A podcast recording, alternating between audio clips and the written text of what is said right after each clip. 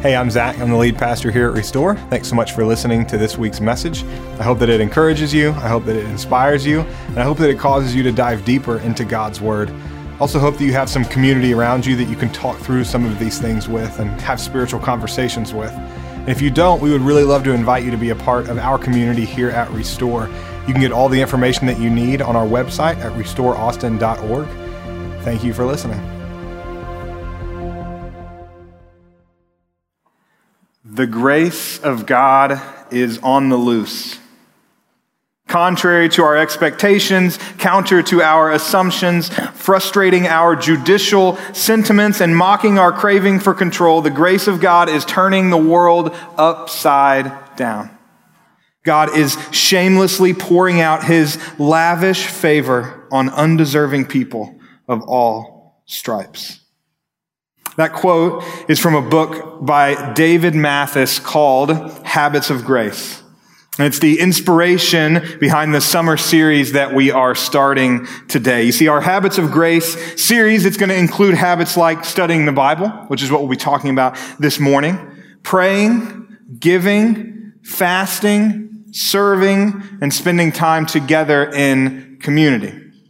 Now, this series is going to take us through the end of the summer, and during it, you'll get to hear um, not only from me, but from our very own Matt Gonzalez and from our very own Mark Jordan. And so I'm so excited. Yeah, give it up. It's exciting. But you don't have to give it up. That, woo is enough. That's probably. But I'm going to really encourage you to take notes this morning and throughout this entire series. The verses and concepts, they're going to be on the screen behind us, but we're going to be rolling through a lot. And I really think that you're going to want to go back and look through some of the things that we talk about. So you can take notes like on the back of your handout that's in your seats, on your phone, iPad, um, or if you have just a plain old notebook, if you're that kind of a person, that's totally cool too. Now you may be wondering why we're calling this series Habits of Grace instead of something that has uh, like spiritual disciplines in the title. The habits I just mentioned have been traditionally referred to as spiritual disciplines, but I think, I think that terminology, it carries a little bit of baggage. I grew up in a religious community that believed spiritual disciplines were a means of earning God's approval. To put it simply, I was taught that if I, I read the Bible, or the words that they would use, I have a daily quiet time, if I prayed, if I generously gave money, if I volunteered, etc., that God would be happy with me. And if I didn't do those things, or I didn't do them frequently enough, or I did them in a way that my church did not approve of, then God was upset with me. To be honest, I've, I've never really been very good at following the rules. There were times in my young life where I like, I really tried to practice these spiritual disciplines correctly. I mean, I worked really hard at it, but I would inevitably just fall short. I began to believe that God was just perpetually angry with me because I never measured up. Some of you may have experienced that same thing. And if you're like me, that drove you away from the spiritual disciplines, away from the church, and maybe even away from God Himself. You know, for me, I figured that if God was going to be mad at me anyway, I might as well just do whatever I want to. When Jesus found me later in life, I was reintroduced to these spiritual disciplines. And again, I struggled with these feelings of inadequacy around them. I never felt like I was doing them enough. I never felt like I was doing them the right way. Even on great days, I would have like this, this amazing, like hour long quiet time. You know, I'd wake up really early in the morning, I'd open my Bible, I'd dive into it, and at the end, like, I'd finish the quiet time, I'd go out, and I'd still have kind of a rough day. And, and I just was thinking, like, why am I doing it? It's not working. I'm putting in the work, I'm doing the right things, but I still feel like my life's not going the way I want to, and it still feels like when I mess up or I fall short or I don't do it the right way, God's mad at me. But thankfully, I had a pastor during this time that taught me the problem was not the disciplines themselves, it was the way that I saw them. The way that I understood them. You see, I thought spiritual disciplines were the way to get God's approval and the way to win God's favor, to kind of have a, a better life. But I came to understand that I already had God's approval and I already had God's favor. I was his son in whom he was well pleased. He loved me because I was his child, not because I performed for him. This is called grace.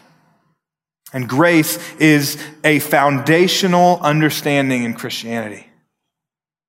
Grace is unmerited favor from God. Grace is a love that you can't earn, and it's a gift that you can't pay back.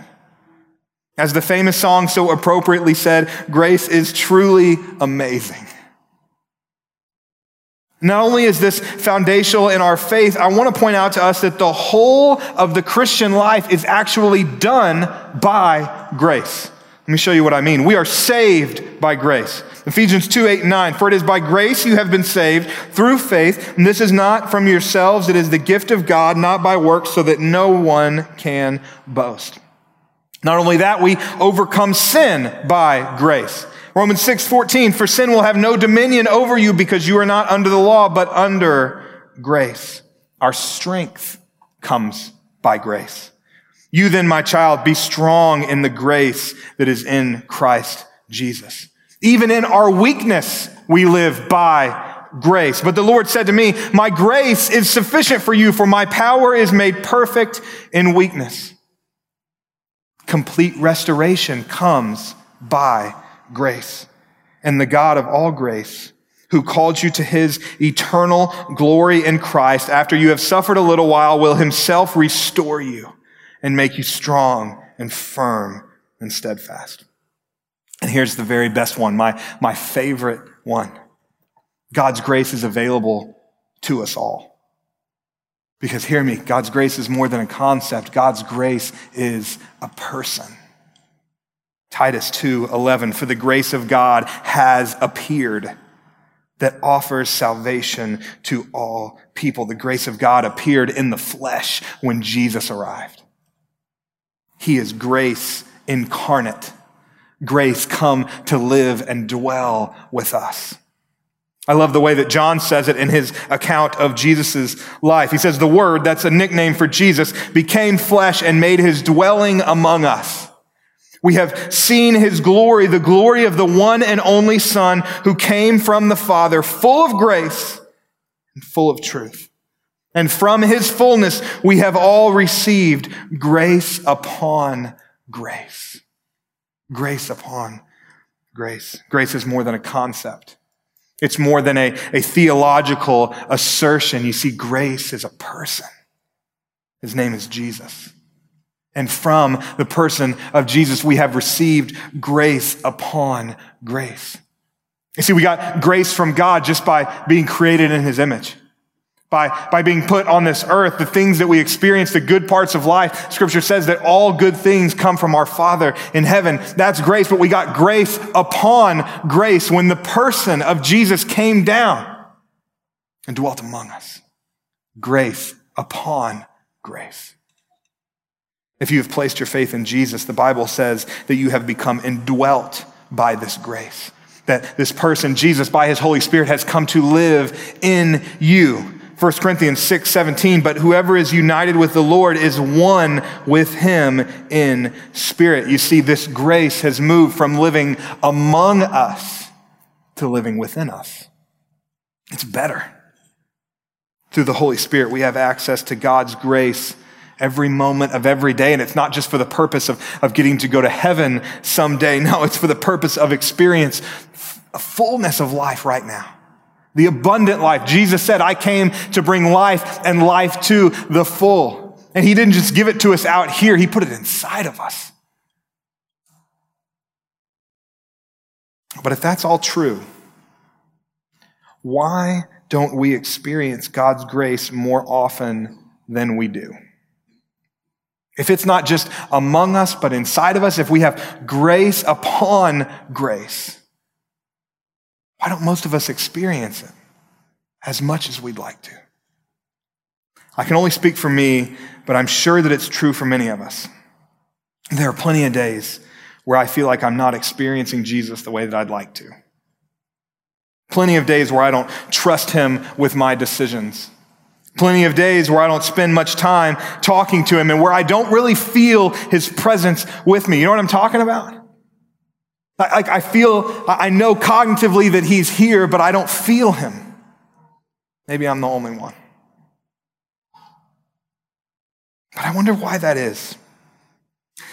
I think it's because we get in our own way. You see, Jesus hasn't moved. He's a constant.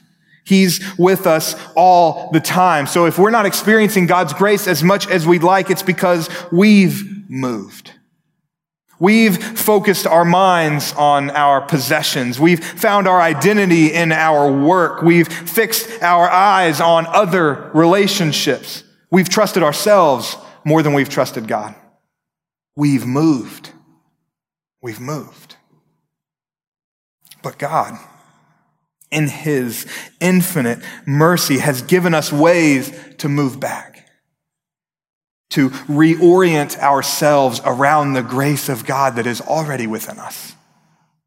That we have access to moment after moment, day after day. He's given us these ways to move back. Some people call these ways spiritual disciplines. We're going to call them habits of grace.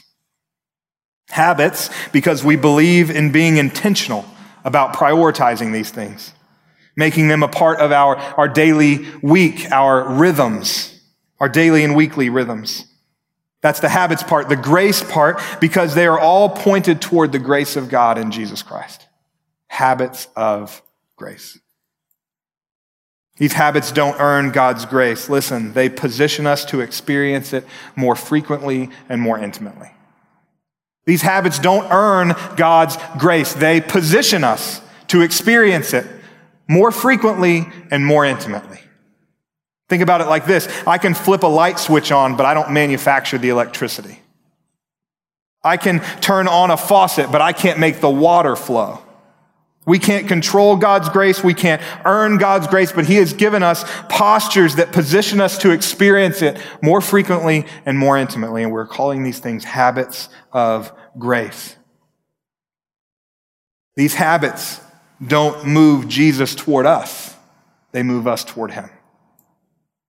They refocus our minds and our hearts on trusting him, God's grace personified, Jesus Christ, as we navigate through our lives.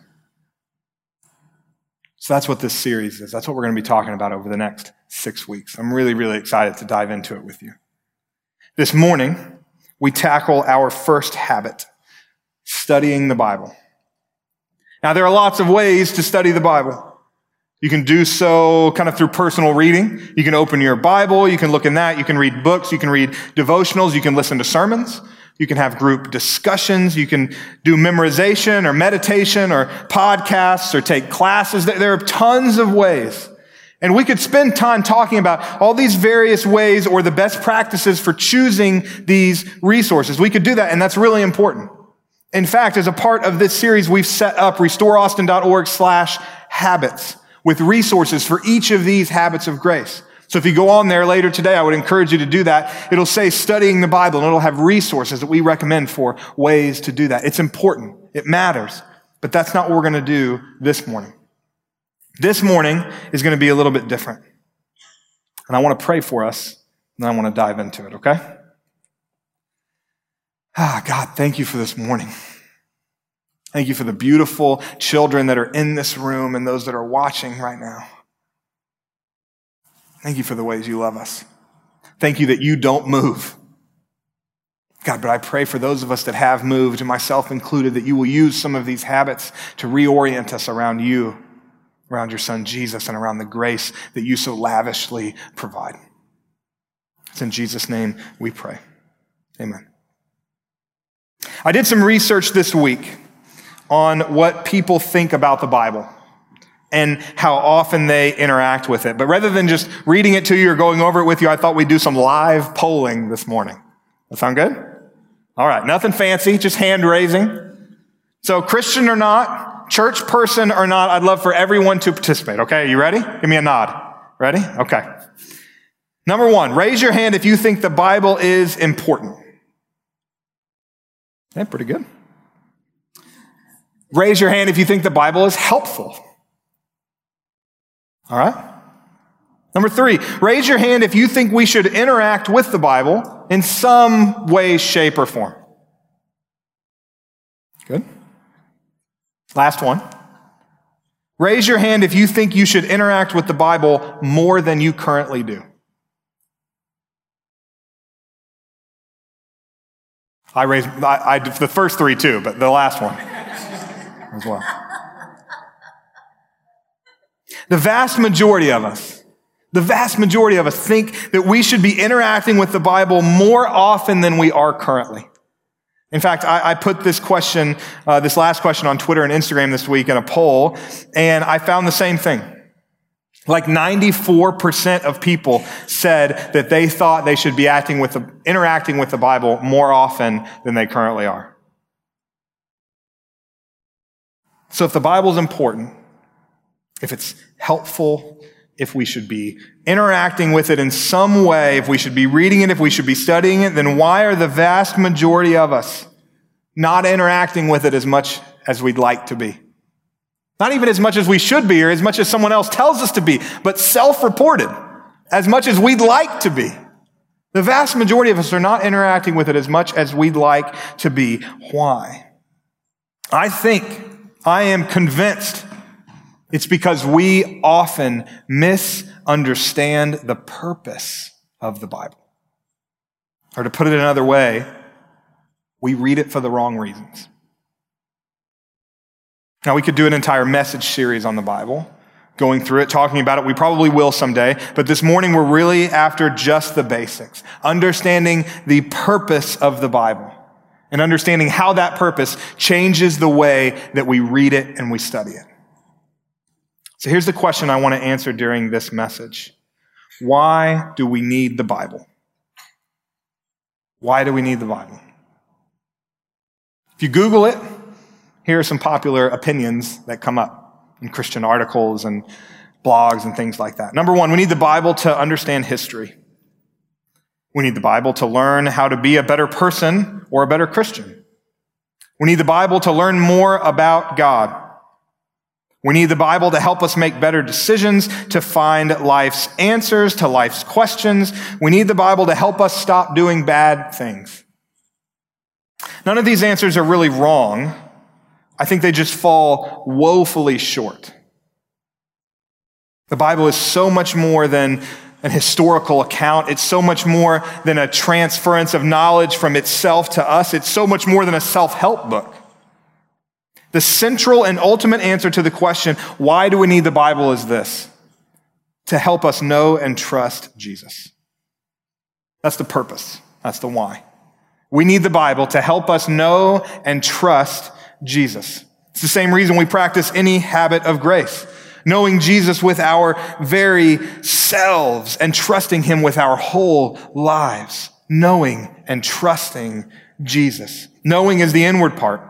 Trusting is the outward part. Jesus works in us so that he can work through us from the inside out, knowing and trusting Jesus. Now let's start with the knowing Jesus part. The idea that knowing Jesus is of ultimate importance has always been a central tenet to Christianity from the very beginning. In his letter to the early church, the apostle Paul puts it like this.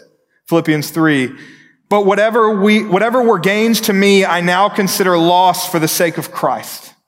What is more, I consider everything a loss because of the surpassing worth of knowing Christ Jesus, my Lord, for whose sake I have lost all things. I consider them garbage that I may gain Christ and be found in him. It's of ultimate importance.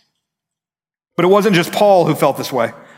On the night that Jesus was arrested, we find him praying in the Garden of Gethsemane. You may remember the story. It's right after the Last Supper with his disciples, and they go out into the garden. And you may remember that the disciples are supposed to be praying with Jesus, but they keep falling asleep. So Jesus is there, and he's praying in the quietness of the garden with everyone else asleep. Jesus begins his most famous prayer this way Father, the hour has come. Glorify your Son, that your Son may glorify you. For you granted him authority over all people, that he might give eternal life to all those you have given him. Now, this is eternal life. Listen, Jesus is about to define eternal life for us. This is eternal life, that they know you, the one only true God and Jesus Christ whom you have sent. That's life. That's eternal life as defined by Jesus, knowing the one true God and his son, Jesus Christ. That, Jesus says, is where eternal life is found. We need the Bible.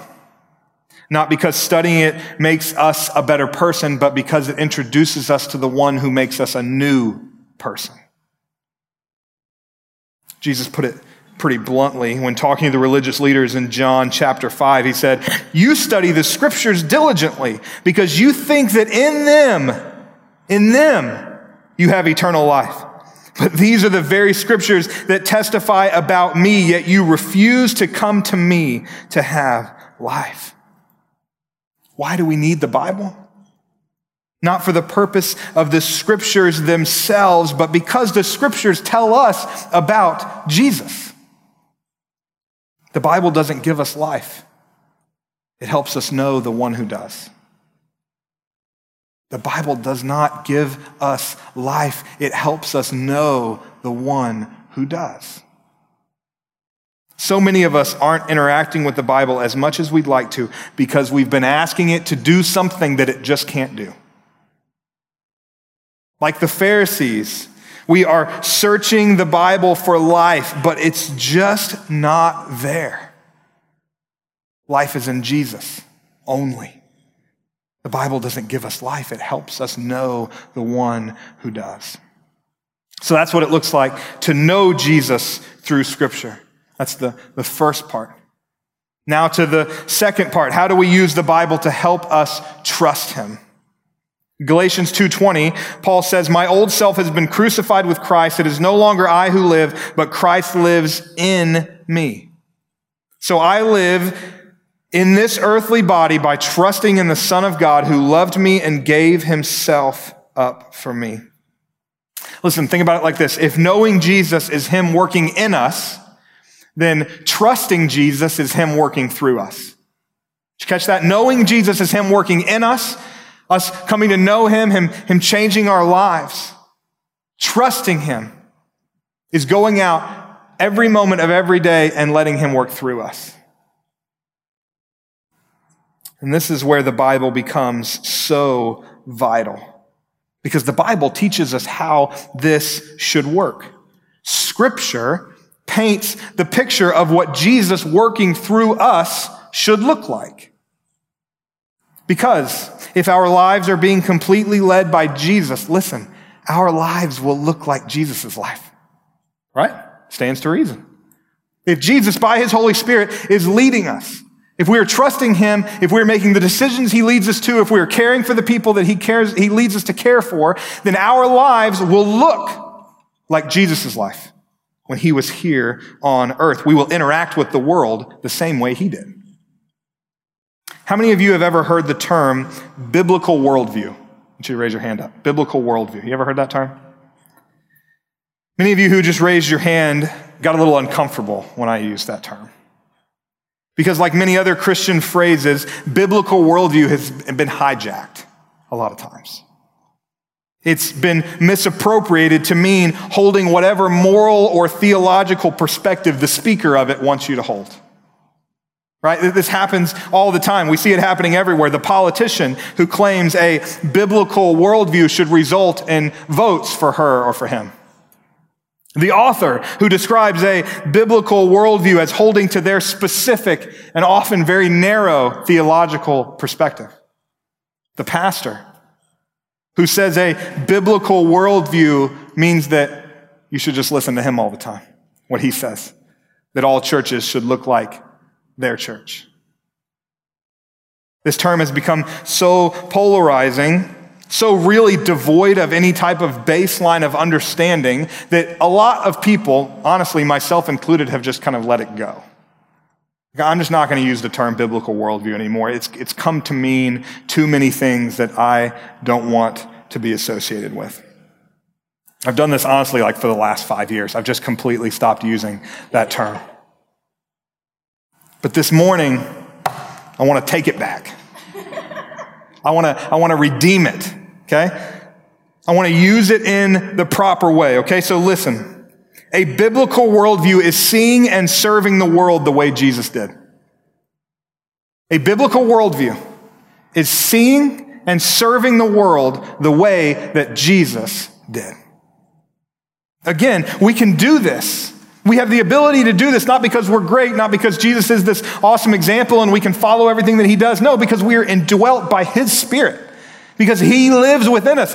I have died. I no longer live, but what? Christ lives in me. We have the ability to see and serve the world the way Christ did because he lives within us. As we know him, he works in us. And as we trust him, he works through us. If Jesus is working through us, we will see and serve the world the same way he did. And the Bible paints the picture of what that should look like.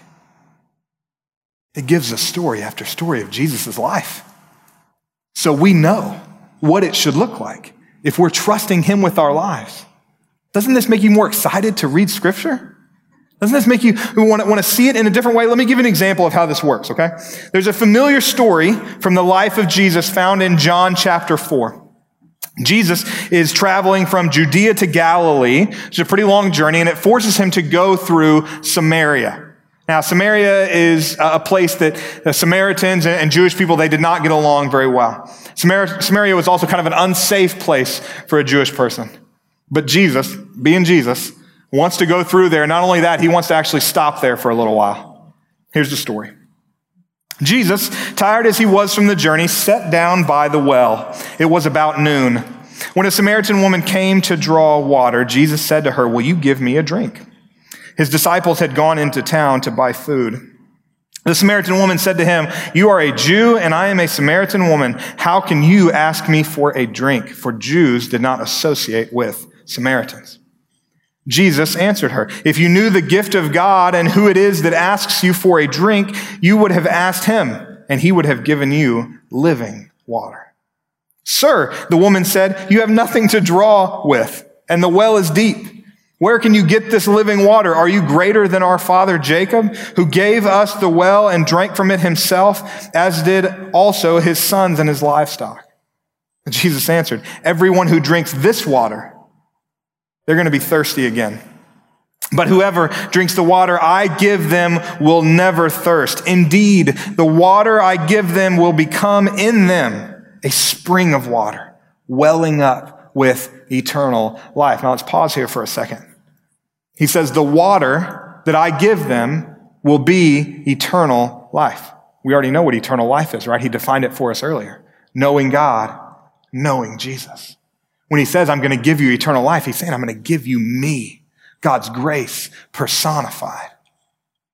But the woman said to him, Sir, give me this water so that I won't get thirsty and have to keep coming here to draw water. He told her, Go, call your husband and come back. I have no husband, she replied. Jesus said to her, You are right when you say you have no husband. The fact is, you have had five husbands, and the man you have now is not your husband what you have just said is quite true. And he goes on to tell her that there's this time coming when it won't matter where people are from, when it won't matter where people worship, when it won't matter how many husbands that they've had, because the Spirit of God is available to all, no matter who you are or what you've done. And you can meet with him anywhere because he goes from being among them to being within them. And after this, the woman says, I know that Messiah called Christ is coming. When he comes, he will explain everything to us. Then Jesus declared, I, the one speaking to you, I am he. And we usually read this story and we come away with the fact that Jesus announces himself as the Messiah, right? He, he says, I am he. I am the savior of the world. That's, it's awesome. It's, it's important. It's true. But if you're a Christian, you already believe that. Right? So the typical reading of this story doesn't really change anything for you. Maybe you use it when somebody says, Well, did Jesus ever say that he was really the Messiah? Well, yeah, look, look, he says it to this Samaritan woman in John 4. Let's go back and look at it. But the, the way that it changes your day to day life is minimal. You already believe that he's the Messiah. This story doesn't really make much difference in your day to day life.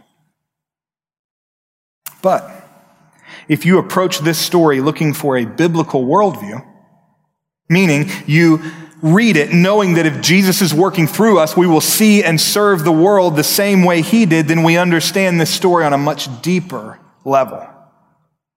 The Samaritan woman was on the margins of society.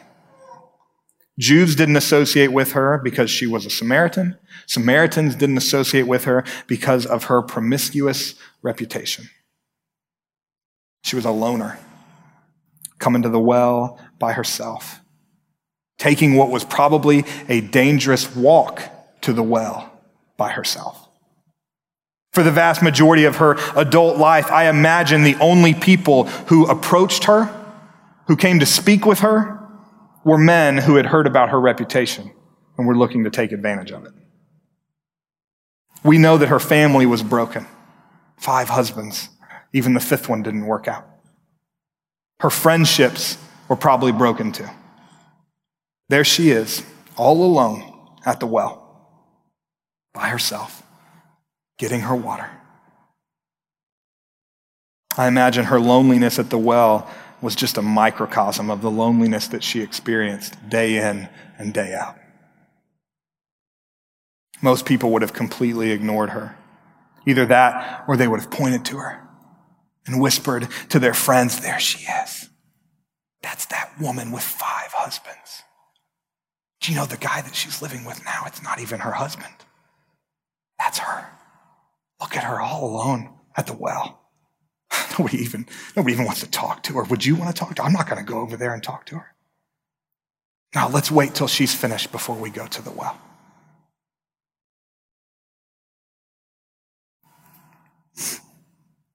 But Jesus doesn't do that. He walks right up and talks to her. Not small talk as he gets some water and, and quickly hurries away, but deep, meaningful conversation. Jesus makes her feel seen. He makes her feel heard. He makes her feel loved, probably for the first time in a really long time. Jesus tells her he knows all about her life, all about the choices she's made, but that he loves her anyway, right where she is. Not because of what she can do for him, but because she's an image bearer of God and she is worthy of love. If Jesus is truly leading our lives, y'all, we should be having encounters like this all the time. All the time. This is how Jesus spent his life, reaching out to people whom society had said, you can't be a part talking to people whom religion had said, you aren't good enough to be here.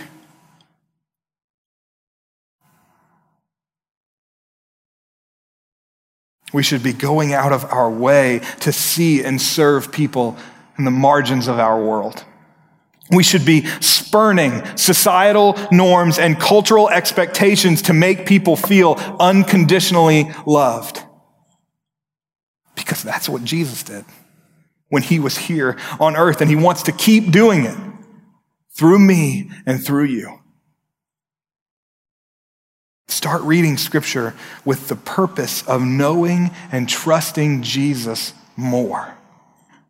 Start studying the Bible, looking for how Jesus saw and served the world around him, knowing that he wants to see and serve the world the same way today through me and you. I'm telling you that it will, it will change the way you read the Bible and it will absolutely change your life. It's done it for me. And I really think it'll do the same for you. Let me pray.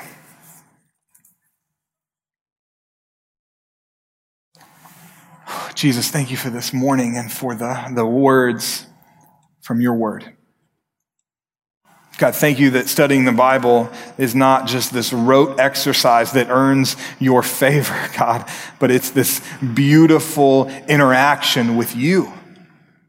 It's learning to know you better and deeper. It's learning to trust you more and more frequently. God, give us a biblical worldview. Help us see and serve the world the way that you did. Better than that, see and serve the world through us, God. We are available. We want to be used by you. In Jesus' name we pray. Amen.